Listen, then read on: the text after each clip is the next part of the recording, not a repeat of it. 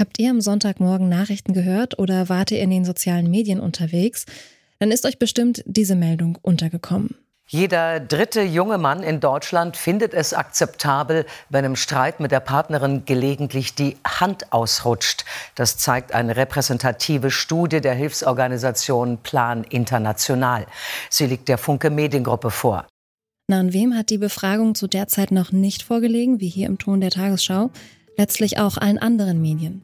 Wie glaubwürdig ist so eine Nachricht, wenn den Medien die dazugehörige Quelle gar nicht vorliegt? Darüber sprechen wir heute. Mein Name ist Sarah Marie Plikat. Hallo. Zurück zum Thema.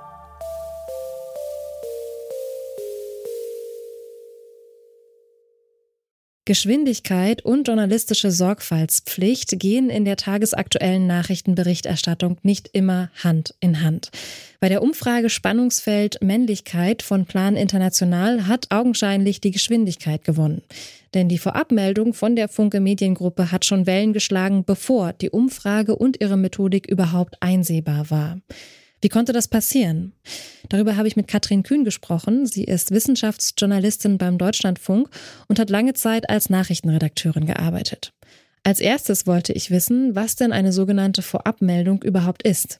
Dazu muss man wissen, dass das eine doppelte Vorabmeldung war gestern sozusagen.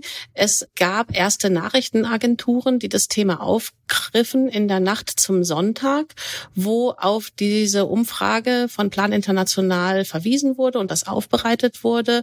Und zwar, so ist das geschehen, dann offenbar über eine Pressemitteilung der Funke-Zeitung verbreitet, die dann aufgegriffen und weitergegeben wurde und wo dann stand, dass die Funke-Zeitung heute, also Montag, über das Thema berichten werden. Also etwas, wo sie auf die eigene Berichterstattung hinweisen.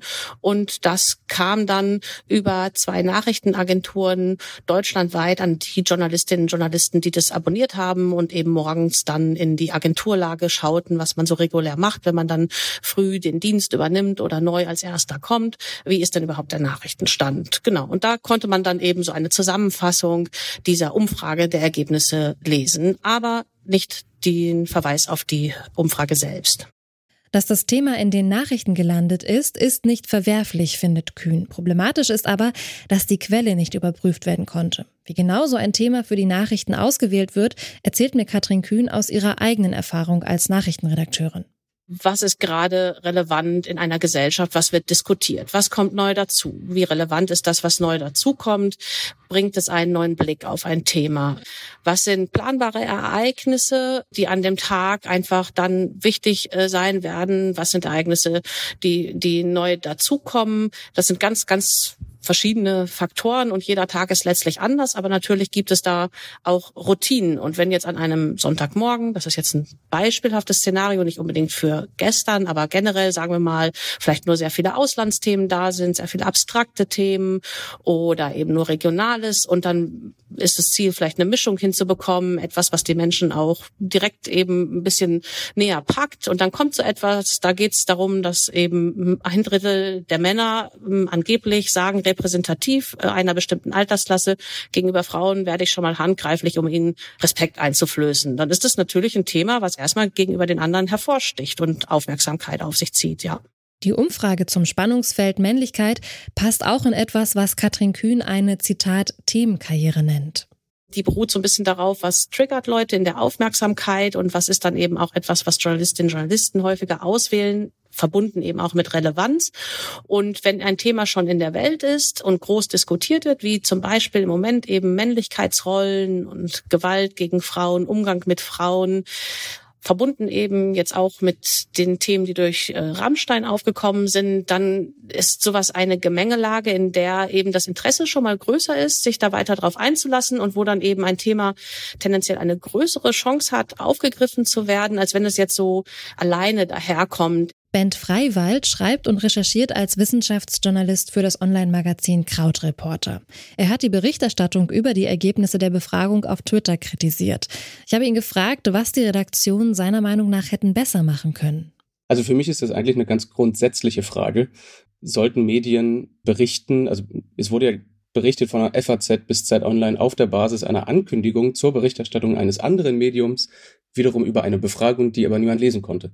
Und äh, für mich ist das als jemand, der selbst gar nicht im Nachrichtenjournalismus arbeitet, ist natürlich leicht zu kritisieren, aber gleichzeitig finde ich, wenn Redaktionen über Studien berichten wollen, dann sollten sie damit warten, bis sie die Studie auch mal angucken können. Sonst ist es unglaubwürdig. Und dass die vorschnelle Berichterstattung auf Kosten der Glaubwürdigkeit der Meldung geht, zeigt sich gerade an den Reaktionen auf Twitter. Dort machen jetzt wütende Männergruppen Stimmung gegen die Ergebnisse der Befragung, eben auf Grundlage dieser Berichterstattung. Und das lenkt vom eigentlichen Problem ab. Genau das ist das Problem. Also die Ergebnisse dieser Studie äh, oder dieser Umfrage sind eigentlich dieses Thema an sich wahnsinnig wichtig und darüber müssen wir reden.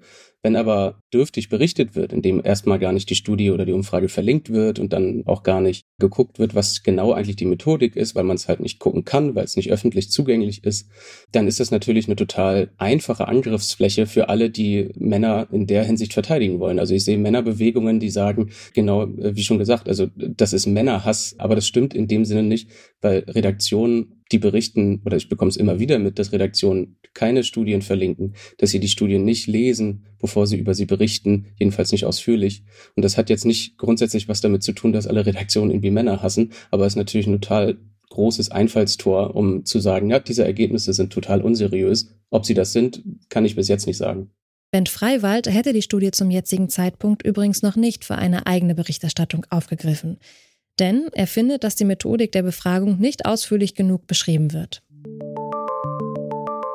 JournalistInnen müssen kritisch sein, wenn sie Fakten auswählen und überprüfen, sagt Katrin Kühn. Dann ist auch die Nachricht wasserdicht. Nur manchmal spielen die Mechanik von Nachrichten und die Medienkonkurrenz auch eine Rolle. Wenn man da so eine Studie in die Hand kriegt, wo es heißt, repräsentativ befragt, sagen ein Drittel der Männer eben, dass sie ihnen schon mal beim Streit mit der Partnerin gelegentlich die Hand ausrutscht. Das ist erstmal eine überraschende Aussage und man weiß nicht so genau, wie ist die Studie zustande gekommen. Da würde man, wenn man jetzt so fragt, wie würdest du damit umgehen, würde ich jetzt tippen, eigentlich alle sagen, oh, da gucke ich erstmal nach der Quelle. Und dann kann man eben gucken, ja, was ist denn da auf dem Weg dahin, dass trotzdem veröffentlicht wurde, vielleicht ähm, nicht so gut gelaufen.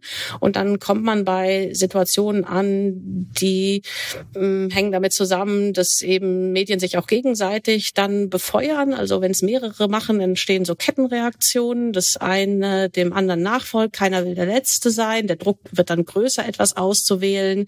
Mm, man muss sich dann auch bewusst gegen etwas entscheiden, weil es geht, entgeht einem ja auch, dass die Menschen diese äh, News dann bei einem selbst bekommen und vielleicht zu anderen gehen. Also es ist ja auch so eine Art Wettlauf.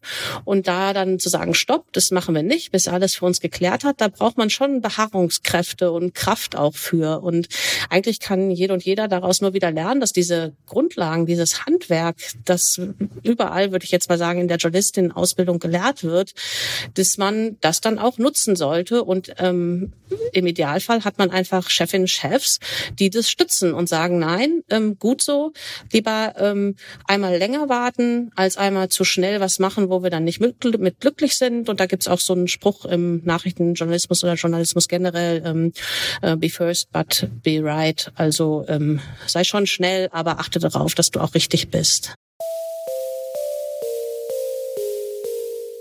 Nachrichtenredaktionen müssen schnell und vor allem korrekt arbeiten. Das ist zentral für eine gute gesellschaftliche Debatte über dieses wichtige Thema.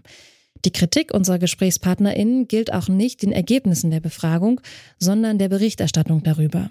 Im Sinne der Korrektheit sei noch gesagt, dass die Redaktionen ihre Texte und Meldungen angepasst haben, sobald die Befragung öffentlich zugänglich war. Und damit schließen wir unsere Redaktion für heute. An der Folge mitgearbeitet haben Clelio Burkhardt, Jana Laborenz und Alea Rentmeister. Produziert hat sie Florian Drexler. Chefin vom Dienst war Julia Segers und ich bin Sarah Marie Plikat. Tschüss und macht's gut. Zurück zum Thema vom Podcast Radio Detektor FM.